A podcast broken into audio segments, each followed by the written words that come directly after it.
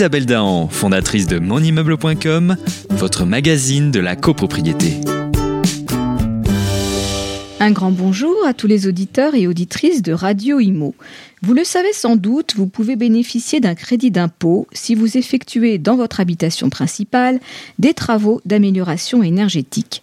Il s'agit du site, le crédit d'impôt pour la transition énergétique.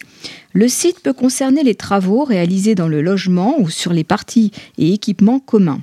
Chaque copropriétaire peut alors bénéficier d'un crédit d'impôt calculé proportionnellement à sa cote-part. Par ailleurs, les travaux éligibles au site bénéficient d'un taux de TVA réduit à 5,5.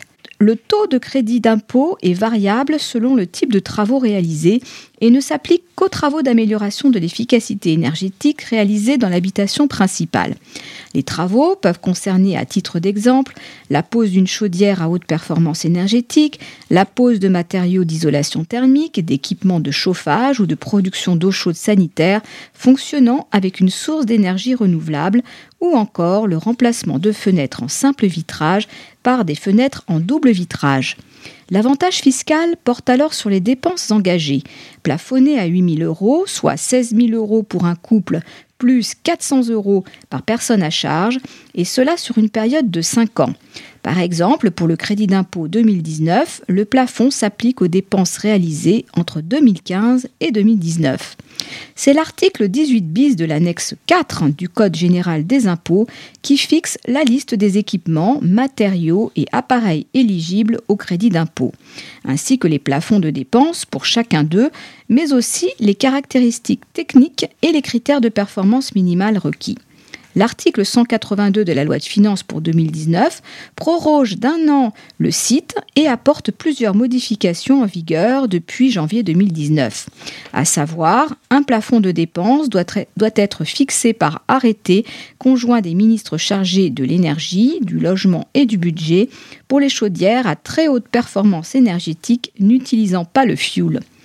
En 2019, le taux applicable aux fenêtres est de 15% dans la limite d'un plafond de 100 euros par fenêtre. Seuls les contribuables remplaçant un simple vitrage par un double vitrage pourront bénéficier du taux réduit jusqu'au 31 décembre 2019. Les portes d'entrée et les volets isolants sont quant à eux exclus du dispositif. Rappelons que cela n'est valable que si l'achat et la main-d'œuvre des travaux sont réalisés par une entreprise RGE, reconnue garant de l'environnement, et que depuis 2014, les propriétaires bailleurs sont exclus du dispositif d'avantage fiscal. L'extension du crédit d'impôt porte également sur les coûts de main-d'œuvre pour l'installation d'équipements de chauffage utilisant des énergies renouvelables. Le crédit d'impôt est alors de 30% pour les ménages modestes.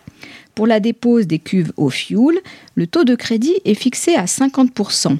L'éligibilité au crédit d'impôt est toutefois conditionnée au respect de plafonds de ressources de l'ANA, Agence nationale de l'habitat, conformément au décret du 11 février 2019 le crédit d'impôt ne sera pas transformé immédiatement en prime, ce qui aurait permis d'éviter d'avancer les frais pour les ménages éligibles. Mais le gouvernement devra remettre un rapport sur cette transformation avant le 1er septembre 2019 en vue d'une mise en œuvre en 2020. La mise en place du prélèvement à la source de l'impôt ne change pas les modalités de déclaration du site. En effet, tous les crédits d'impôt restent calculés sur la base des dépenses mentionnées dans la déclaration de revenus et versés avec une année de décalage. Aussi, les crédits d'impôt ouverts au titre de 2018 seront versés à l'été 2019. Ceux qui seront acquis en 2019 seront versés en 2020. Si vous voulez encore approfondir le sujet, je vous conseille d'aller faire un tour sur le site des impôts dont vous trouverez le lien sous la chronique. Je vous souhaite une excellente semaine. On se retrouve lundi prochain. D'ici là, portez-vous bien et continuez de nous suivre sur monimmeuble.com. Isabelle Dahan, fondatrice de monimmeuble.com, votre magazine de la copropriété.